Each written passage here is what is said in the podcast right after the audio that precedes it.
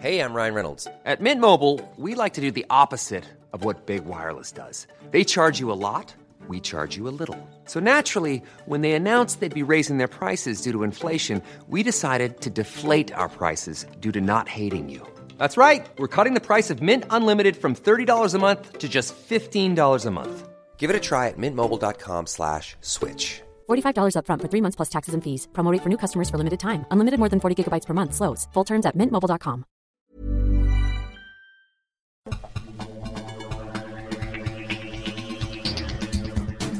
Welcome to Books Boys, live from the Grand Library, the Dean and PJ.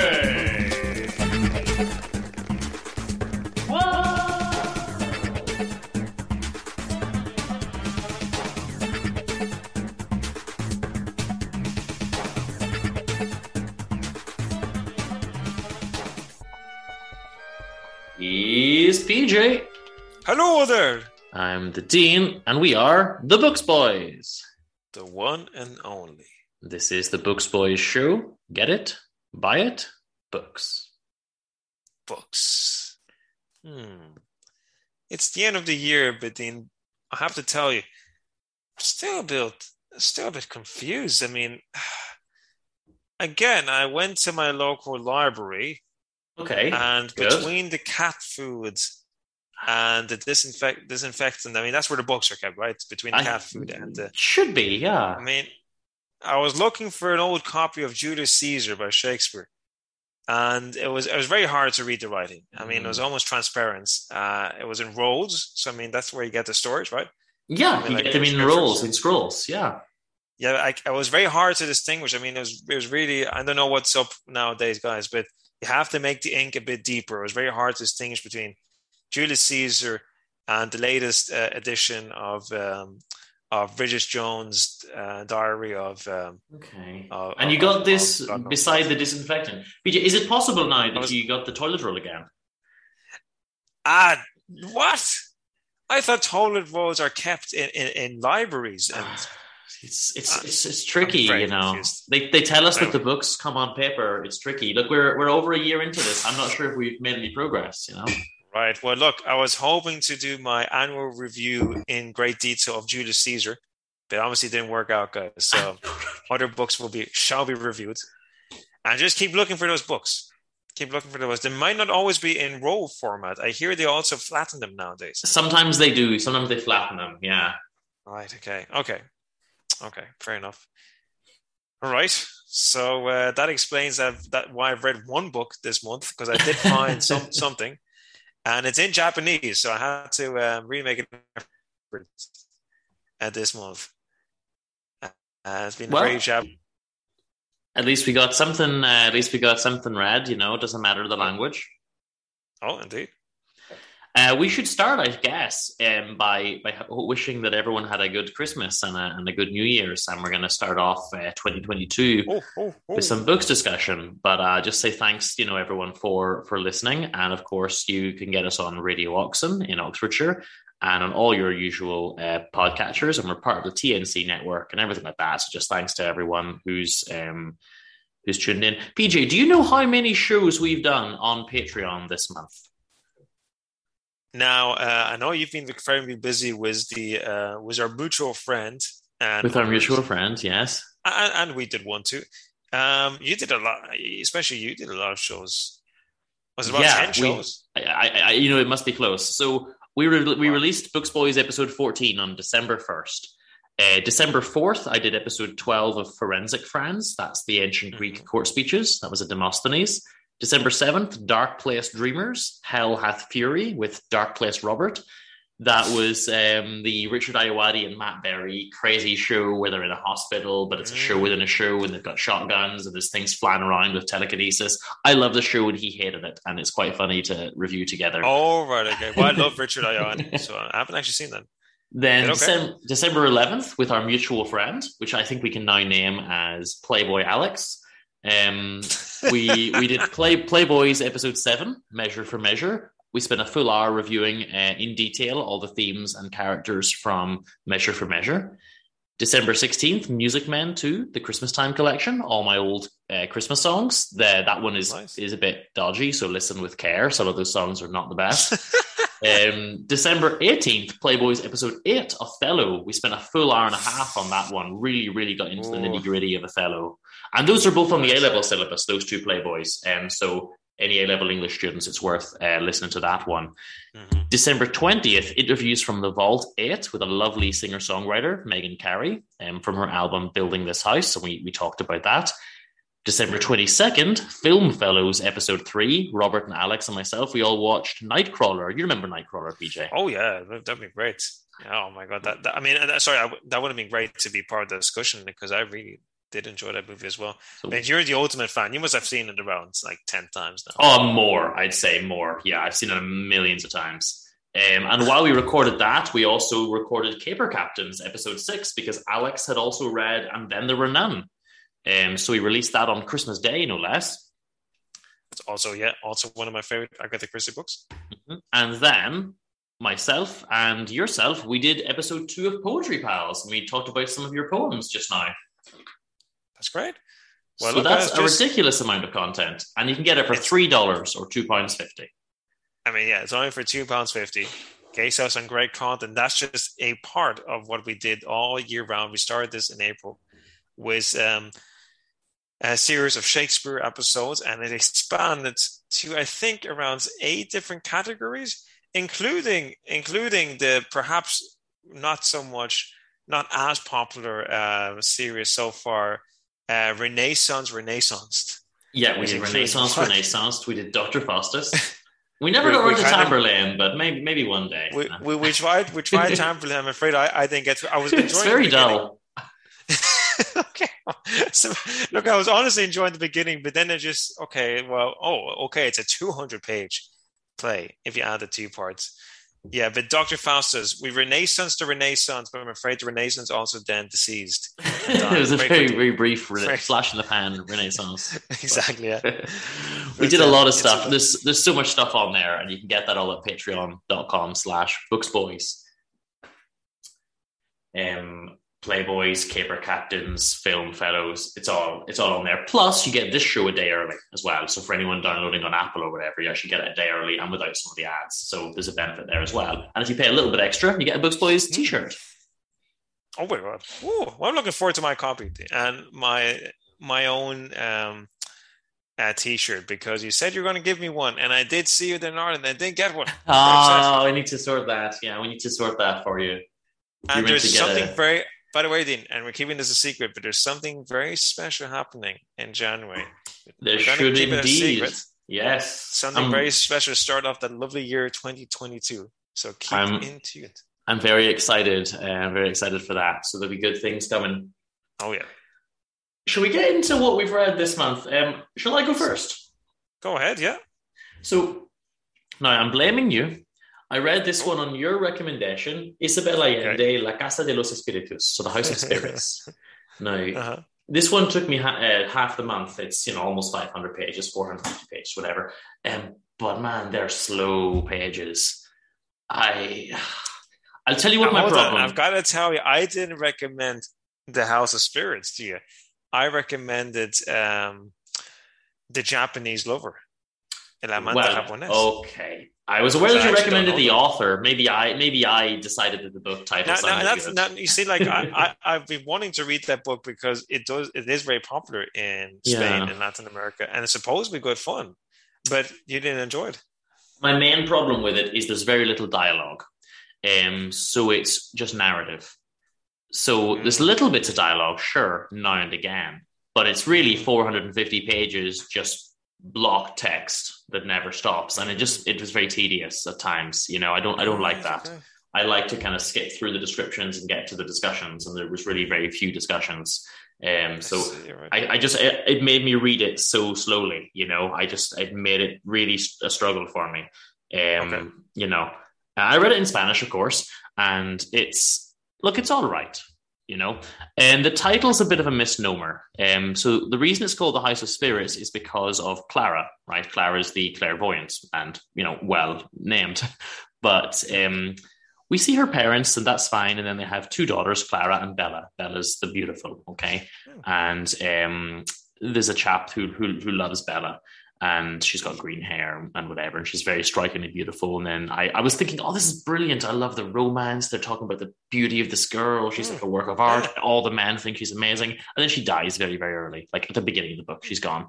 So the same guy who was engaged to Bella is like, well, I'll just marry her sister, sure. So I marry Clara instead. Um, but look, he's not a nice guy um, Esteban. He's not a nice guy because he's having affairs. He's not just having affairs. He's essentially raping a lot of peasants.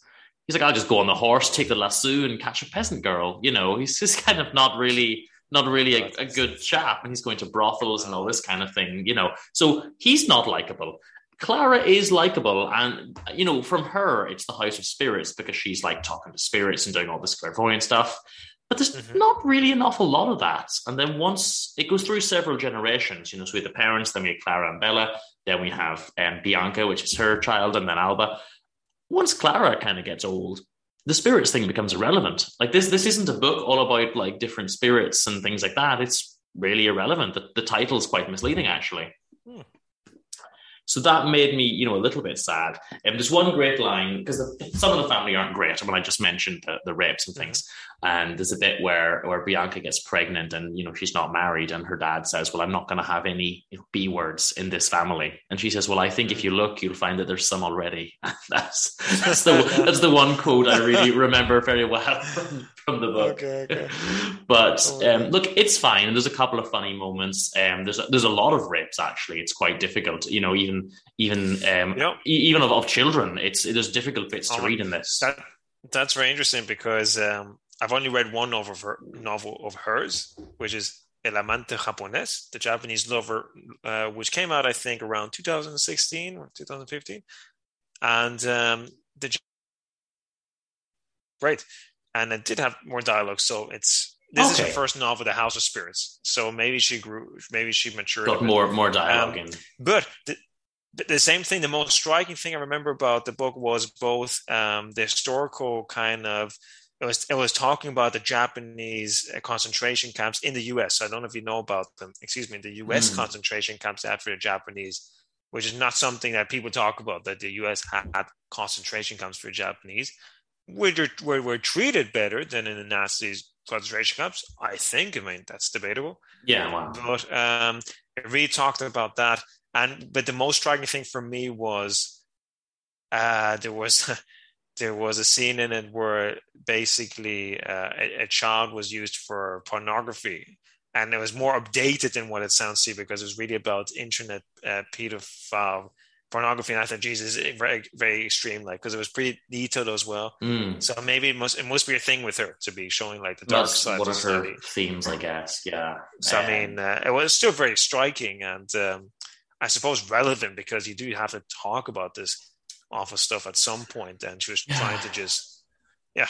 It's heavy going. It's, it, it, made, it made it to, because you know you've got the character and he's going around you know with a horse lassoing and everything, and you think it's almost ridiculous. But then when there's a scene with you know with a chap molesting a child, that hit me too hard. Yeah, you know that's that's not ridiculous anymore. That's just like this is difficult yeah, to yeah. read. You know, um, and then there's a, a there's a poetry like a it's not a beautiful poetry it's a disgustingly dark poetry where one of the chaps who eventually gets revenge on the family is like the, the product of he, he's like well you know you, you, i'm caught i'm actually your son and you don't know it because you raped my mum. So now i'm going to rape your daughter. And he tries to create this like oh. cyclical you know in his mind some kind of poet you know beautiful poetry essentially. It's it, there's some sick stuff in the book. But it also you know as you said about the politics it gets into the politics of chile. There's mm. there's, there's a lot of political stuff but that comes in more near the end uh, and to be honest, by that stage, they kind of they kind of lost me a little bit. Just I, I didn't think the story flowed well enough. We go from generation to generation, uh, and essentially we cover four generations. The problem is a lot of it it's just snapshots of their lives, and there's not really an ongoing story thread. You know, um, so I, I, just find that it didn't read like a novel at times. It just didn't flow well. There was nothing to invest me in the story. Sure, there's a, there's a few things, but not really enough, you know, because we're moving through such a long period of time and, and so many generations of the family. Um, and when I kind of finished the book, I sort of thought, what was the point, really? You know, um, mm-hmm. we learn a little bit about about Esteban, and it also has an annoying thing of having narration and then occasionally just having like some first person narration mixed in with a, like a third person narration, and it, it, it's a bit jarring to figure out who's talking at times. But look, it's it's fine. You know, it's an all right book. I didn't not enjoy it, um, but I'm I'm kind of wondering, do I want to read any more Isabel Allende? To be honest, you know. You see, that's very influenced by A Hundred Years of Solitude by Yeah. Gabriel Garcia Marquez. It's that whole kind of the um, that book came out in the early '60s. Hundred Years of Solitude and House of Spirits came out in the early '80s, and Magic Realism really follows a lot of that one book, Hundred Years of Solitude, which is generational, and it tells the history of a Latin American country through lenses of um, several generations of one family. And basically, this sounds very similar. I haven't read Yeah. like Casa Spirits, but it's following that idea from the land, like scenes from the lives of um, of, of several generations, but then ultimately culminating in some historical, um, you know, like coup d'etats, or like always ending with some kind of um, despot who's controlling the country. Yeah, And she seems to be telling the story of Chile, whereas Gabriel Garcia Marquez told the story of Colombia and 100 Years of Solitude. Um, yeah, it sounds more or less the reading- same, though. Yeah, it sounds more or less was the looking same. forward to reading The House of Spirits because I love that 100 Years of Solitude kind of uh, narrative. Mm. Well, I haven't what read it other yet, book then? but uh, well, I just yeah, Yeah, this one. I'm, I'm I'm it's I've got a middling review. It was enjoyable enough to read, but not nothing special. Okay. Um, after that, I promised everyone Christmas Aristotle. Okay, I know that that's what the kids want for Christmas. Okay, and I I hope Of course. for all the kids listening that they got some. Which brings us, of course, so. to this this month's sponsor. It is, of course, Christmas Aristotle. He is the best of all the Aristotles. And if you go to christmasaristotle.gov, you can get some Aristotle Christmas merchandise. So I read the Nicomachean Ethics, okay, the Ethics for Okay. for Nicomachus.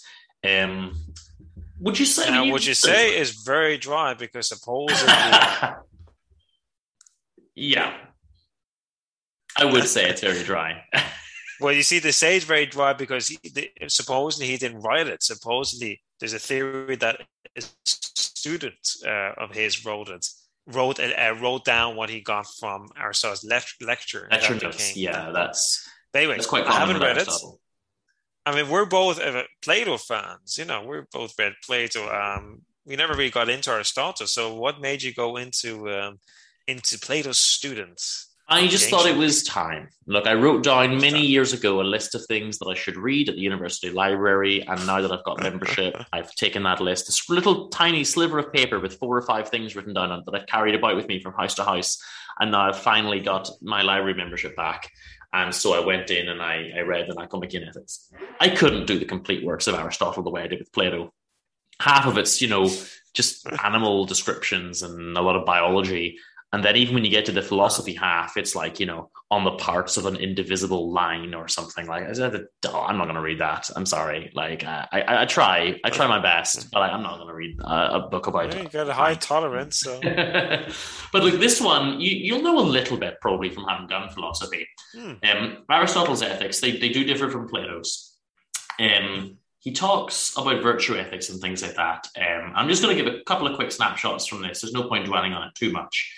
Um, he talks in the beginning about the fact that everything aims for the ultimate good, which he seems to talk about happiness. So happiness seems to be what things are, are aiming for. Um, but some of this is dry to read. You know, now each man judges well the things he knows, and of these he is a good judge. And so the man who has been educated in a, in a subject is a good judge of that subject, and the man who has received an all-round education is a good judge in general. And it's just like paragraphs and paragraphs of things that you would just take for granted. You know, like yeah, if you're educated in the thing, then you know about the thing. Like you know, there's just pages and pages of this.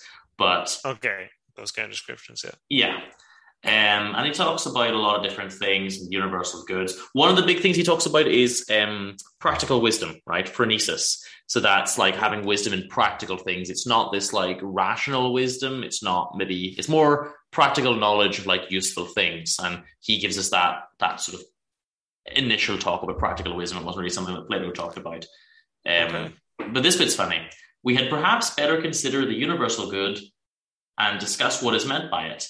Although such an inquiry is made an uphill one by the fact that the forms have been introduced by friends of our own. So he's saying basically this has been made more difficult because Plato put the damn forms in place. And it's, although it might be thought better, indeed, it might be our duty, for the sake of maintenance to the truth, even to destroy what touches us closely. So he goes on to basically trash Plato then at that point. Oh no, okay, his own teacher. He's like, yeah, like, That's what I- happens with students. They turn their backs to their teachers. And he disagrees with, with- with Socrates at one point as well. He says there's a saying that no one Oh, is no. voluntarily wicked, or um, no one. And you know, he goes on then to say this is partly false, and he, he kind of trashes then what Socrates said about no one uh, voluntarily doing something bad. Um, there's a big, big, long section on temperance, which goes for just pages and pages about temperance. But essentially, virtue ethics is you take the meme, right? So instead of being really, really scared, which would be cowardice, you also don't want to be foolhardy, which is like you're the first person on the battle line every time, you're running straight in, you're going to get killed. You know, so like Mhm. for him, courage is actually the medium, and that's tem- you know talks about like a virtuous mean, right? So it's like in the middle, it's like cowardice is too little, and um, to be rash is then excessive. So you find something in the middle. Yeah, Isn't that and he, and uh, that's that's him for for every virtue essentially. You know, for every virtue Mhm. and vice, you find something in the middle, whether it's temperance, whether it's whatever. You know, um, with cowardice, you always go for something uh, in the middle.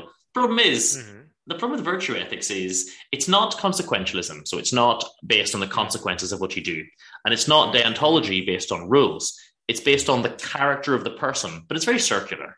So, like, the, you know, a good person is the person who does good things, just like a good lute player is the person who That plays the doesn't lute well. It doesn't explain, what yeah, it doesn't explain anything, and that's that's the, the main problem. Um, you know, he's, he's and he talks about it like a good builder builds well by practicing building, but in order to practice building, he needs to be a good builder, and you know, so it, it, it's quite circular. You know, yeah, Yeah. But his idea is if you just keep practicing these things, you'll like express the virtues more, essentially. But Mhm. uh, I, I- it's nice. It's a bit wishy washy. I don't know how much I really buy into that. You know. Um, but he does some groundbreaking stuff. He says most people do not do these, but take refuge in theory and think that being philosophers and they will become good in this way, behaving somewhat like patients who listen attentively to the doctors, but do, do none of the things they're offered to do. So he speaks out actually against essentially other philosophers and sophists and, and everything. So he sees himself, I think, as being quite groundbreaking, really. Um, and you know, but whether or not he really is, I don't know. Um, I, look, I'm not going to lie. Obviously, reading this can be quite dull at times. Yeah. If you're interested in it, then you know you can give it a try. But um, I'm not necessarily going to say that everyone should go out and read this one because probably the majority of people won't have any interest in it. You know, and that's fine. Yeah. Okay, so it's kind of like if you're really into the old ancient Greek philosophy and you've read Plato and you want to move on, Yeah, look, people people keep saying stuff. to me, man, look, I finished Plato. Like I've just I read all of Plato. What do I do next? You get well, your look, it's a, it's Christmas a very common problem. You know, people calling up, and it's it's a big dilemma, guys. So if you're facing that dilemma, so many of us face, maybe just try out Aristotle. The problem is No. so severe. I'm thinking about setting up uh, like a premium rate hotline, and people can just call in. right? Because we have to deal with these problems, guys. Yeah. Just just give us a call. Yeah. five five five Plato, you know, and they'll say, "What do I do? I've read all of Plato," and I'll say, "Man, Christmas Aristotle, get on it." Christmas Aristotle, get on it. Here it is. Yeah. So uh, we're we, look, government, listen to us. If you want to fund us and just give us some free copies of our, some Aristotle's work, because this is what we need. You know, it's like it's basically like a heroin addict. You know what I mean? Is they come there, give, give us some more Plato, man. It's like we don't have any more. I'm sorry, but we've got to something of a lesser caliber, maybe this will, you know, this will satisfy up to an extent. And you know, it's it's, it's radical stuff. You know, Plato. It, it's very addictive. I think that the great philosophers they do go downhill. So, you know, Socrates is my hero. Plato is a little bit less. Aristotle is a little bit less. You know, each time we go from teacher to student, we lose a little bit of something special. Oh. You know. And then we don't even talk about Seneca or one of those chaps. Uh, we just Yeah, forget about all yeah. the Romans. That's it. Tell You're you a big fan of Descartes and his cats. So, you know, that sometimes you get the odd. Uh, Descartes, the ultimate armchair philosopher. I, I love his gentlemanly lifestyle. He really that does it for me. You know. he's great, yeah. what I'm going to do next is um, I've got a, a clip here. It's less than a minute long, but it was a little book recommendation sent in by our good friend Dark Place Robert. Oh Lord. Hi, Dean and PJ. I um, just have a quick book recommendation. It's called How Many Miles to Babylon. I read that when I was in uh, my leaving cert year uh, down in the Republic of Ireland. Um, and the entire concept of the book is that it's about an Anglo Irish man who just wants to be friends with a common Irishman. And there's constantly these barriers being put up. His mother doesn't want him playing with them. Uh, he manages to sneak off and play with them occasionally.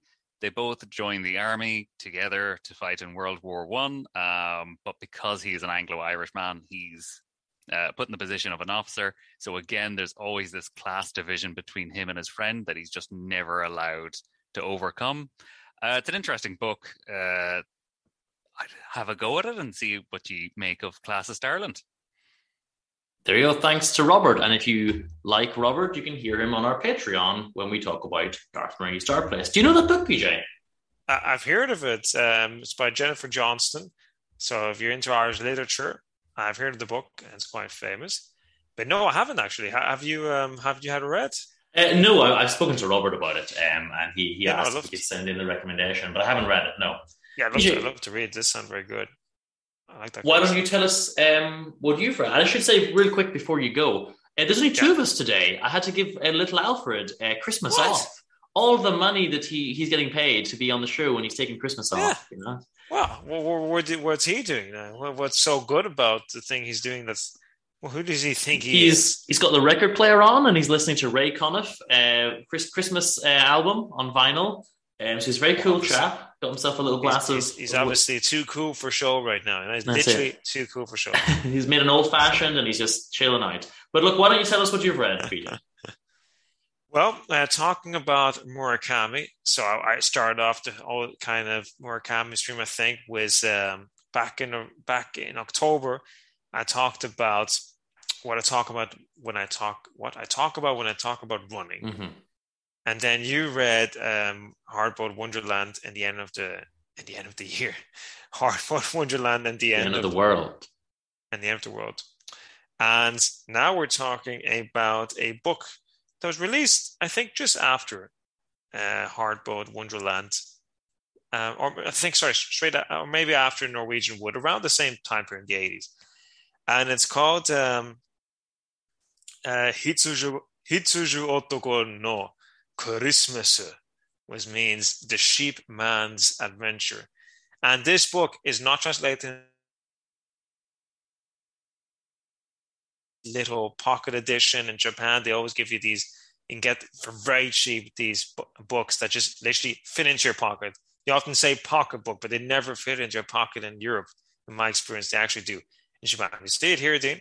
You need to get bigger pockets, PJ it fits in the pocket. And I love the fact that this was not a book release because I had read most of Murakami's stuff at that time when I was living in Tokyo.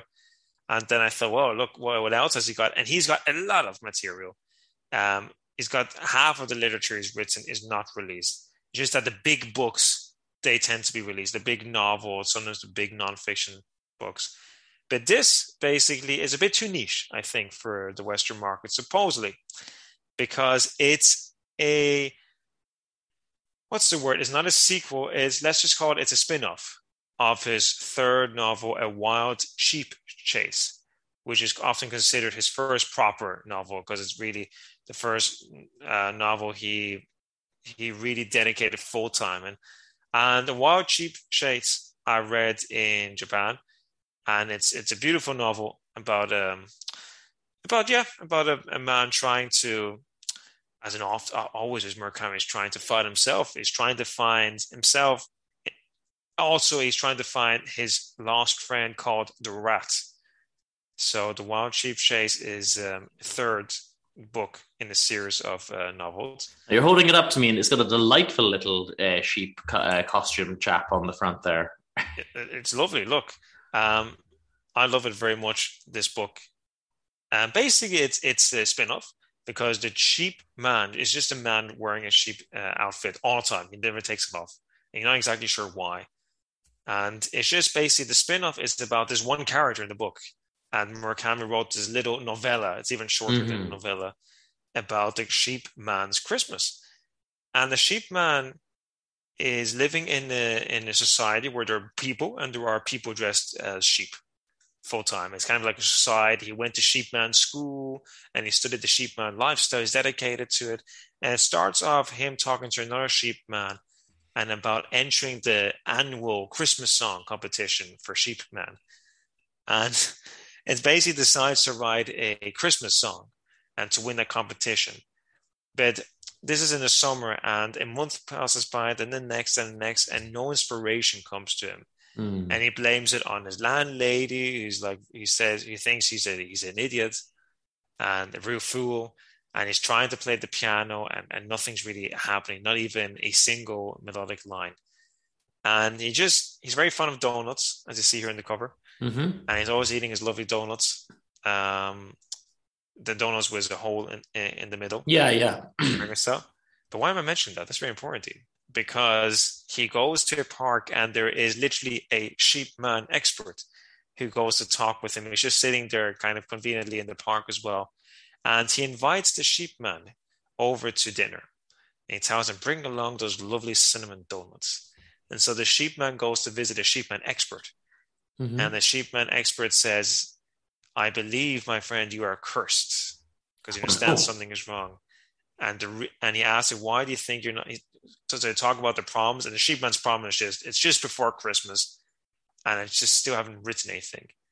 Hmm. And yeah, and the sheepman expert asks him, so why do you think um, you, you can't compose? And the sheepman says, well, obviously it's the landlady. You know, she she hates the stuff I do. I can't really find a safe space. And and the sheepman says, well, he believes he's cursed because he's got a hole in him. And the reason why he's got a hole in him was because last last Christmas he ate donuts with a hole in them. And then he explained that um, he got out his sheepman's history. This is called Sheepman History book. And he says like sheepmen are not supposed to eat any food with holes inside of them at Christmas time because Christmas time is also the time of the holy sheep man. Okay. And yeah, I know it's very surreal with all this with all this kind of terminology, but basically, I don't want to say anything, but it's basically as with all Murakami books and novels, it's about filling the vacuum that you believe is inside of you, Hmm. which is the big thing in his in his uh, chef d'oeuvre in his masterpiece. Um, it's often considered the Wind Up Bird Chronicle or the Wind Up Bird Chronicle. So especially in that book and and also in Kafka on the Shore, it's very much about people who feel there's something inside them that's empty. Or in Colorless Tsukuru and um, his years of pilgrimage, it's about a man who believes he's colorless and that his friends that basically are named after colors have all the colors. It's always about these postmodern figures that think there's something missing inside of them. And literally in this little novella, it's quite figuratively, he ate a donut with a hole in them he shouldn't have, and he's now got a hole inside of him. And how can he fill this hole? How can he find inspiration? Is He's there only some got a few days eh, before Christmas. PJ, is there some similarity to Orwell here? I mean, I know the style's very different, but most of Orwell's books, we just reviewed a lot of them, have people hmm. who who think that something's missing. Maybe not from themselves, but from the world. But you know, it's typically someone who feels that something's wrong. And and maybe these these sound like, although it's a different way of doing it, there is maybe something similar there. Mm, I think so, yeah. I think it's a very, I think it's just this concerned kind of postmodern kind of author. And Mm. Orwell's not exactly postmodern, but I think, I think in both of them, it's a sense of, um, well, society doesn't make any sense. What's with all these wars? What's with people in general? Yeah, I think I think you're right. I think there's a similar theme going on there. Never Yeah, about that. it's, it's, it's, it sounds that way. Well, you liked this one anyway. You liked it more than, I- uh, yeah, than I I- liked my two so far. yeah, like well, uh, but then the thing is, I love everything he does, and uh, I particularly uh, enjoy the fact that it's just like it's not really something that you can read. Um, it's hard to get this book, so there it is, guys. It's worth a lot. It's uh, the Sheepman's Christmas. Give it a try, and yeah, it's not out in in a European language, I don't think, but you can definitely at least start off with the book which it comes from, which is a wild sheep's chase, sheep's chase, or just any of his books. Uh, yeah, there you go. That's my Christmas read. Literally, the Sheepman's Christmas. Okay. Um, I did read some more. Um, I've got three more books. Um, will I will I do the one I didn't like first, and then we can finish on on happy things. Go ahead. um, H.G. Wells, The War of the Worlds. Mm. Um, this was trash. Sorry, sorry, H.G. Wells. And it also suffers from the same problem as the La Casa de los Espíritus, uh, very little dialogue. So it's almost as if H.G. Wells, author of The Time Machine, forgot to get in his time machine and listen to my review of La Casa de los Espíritus before he wrote this. Um, but very little dialogue again. Um, comes from just before 1900. Um, look, I've never read H.G. Wells before because I thought I don't really like uh, sci-fi. I knew I wouldn't like him. But then you may remember last year I read one of his books, uh, The Wife of Sir Isaac Harman, and it's a standard Victorian romance, you know, and I loved it. I thought this is Yeah. one of my favorite books of the year. I really love it. I'll give the chap a chance. Let's try one of his more famous books. Um, I hated this. I really, really hated it. And it's very short, okay? You can see on the cover there, there's some Martian spaceships attacking some ships, some boats. Hmm. Um, well, that's the entire story. No, so basically, what happens is some some. There's very little. I like books with character work. You know, that's why I like Dickens, and we don't get that here because it's again, it's just all description, so we don't really get to see characters. Um, but very short book. You know, it is accessible. It's less than 200 pages. It still took me like a week to read it just because I was bored. But um, what happens here is some Martian ships land, and it's basically a cylinder. So a cylinder lands, they don't know what's in it, and then it turns out there's some, some Martians inside. They're in a big pit. They build these um, big machines, and then they go around with their heat ray laser thing, uh, and they get to you know to kill things. And the chap runs away, and he's hiding at one point, and then he meets a curate, and they're they're kind of bunkered up uh, in like a little room, and they can see what's going on. Um, but in all honesty, not really a lot is going on. I, I don't I don't know why people like this. I mean, you've heard of the book, right? I, I don't know if you know much about it. Yeah, I mean, I've heard of it, but I haven't uh, haven't read it yet. I mean, I know it's a bit about the survival of the fittest, and there's a bit of Darwinist elements in them as well. But um, it's essentially just a sci-fi, right? I thought it was more of a just fun adventure book, the way it sounded. No, he's just describing the Martians. And then, I mean, there's very, very, very little plot. For most of it, it's just long descriptions of, like, you know, they've got these cylinder things, and now they've got these flying machines and these other machines, and they've got long tentacles, and they're walking around. And then there's a big bit where he moves over and says, Well, instead of telling you what's happening here, my brother is in London. So I'll give you what my brother told me happened in London. And then it's just more of the same. So it's just more and more descriptions of these. things. it's just very dull. You know, the actual plot is a short story. You could do it in 10 pages, you know.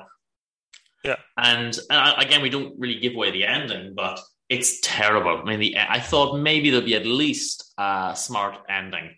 The ending is so weak. It's so bad.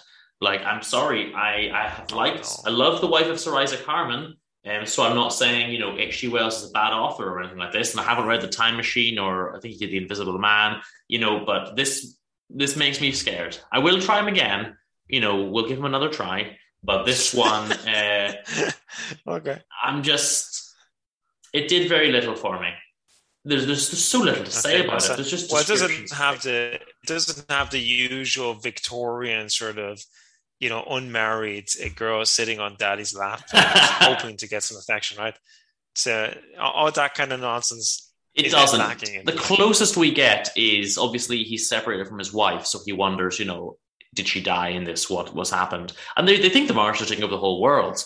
And there's this one crazy soldier who thinks, well, we just got to get in, you know, get on board with it, and now this is the new world. This is the way it is. Um, Hmm. That's it. I mean, there's there's really no romance. There's no. There's almost not really a plot. You know, Hmm. okay, some Martians come to the world. That's a premise rather than a plot, and then that's it. Like there's not there's nothing further that really happens. You know. Hmm. Um, and it's split into two books, and book two is Life Under the Martians. So I thought, oh, brilliant, we're going to get like a full regime of like what I was thinking, like Battlestar Galactica when they're on the planet and they're being held by the uh, the Cylons are ruling. No, there's nothing like that. It's just, I would say if you if you unless you really really think you're going to love it, give this one uh, a miss. Hey, it's Paige DeSorbo from Giggly Squad. High quality fashion without the price tag. Say hello to Quince. I'm snagging high-end essentials like cozy cashmere sweaters, sleek leather jackets, fine jewelry, and so much more. With Quince being 50 to 80% less than similar brands. And they partner with factories that prioritize safe, ethical, and responsible manufacturing. I love that. Luxury quality within reach. Go to quince.com slash style to get free shipping and 365 day returns on your next order. Quince.com slash style.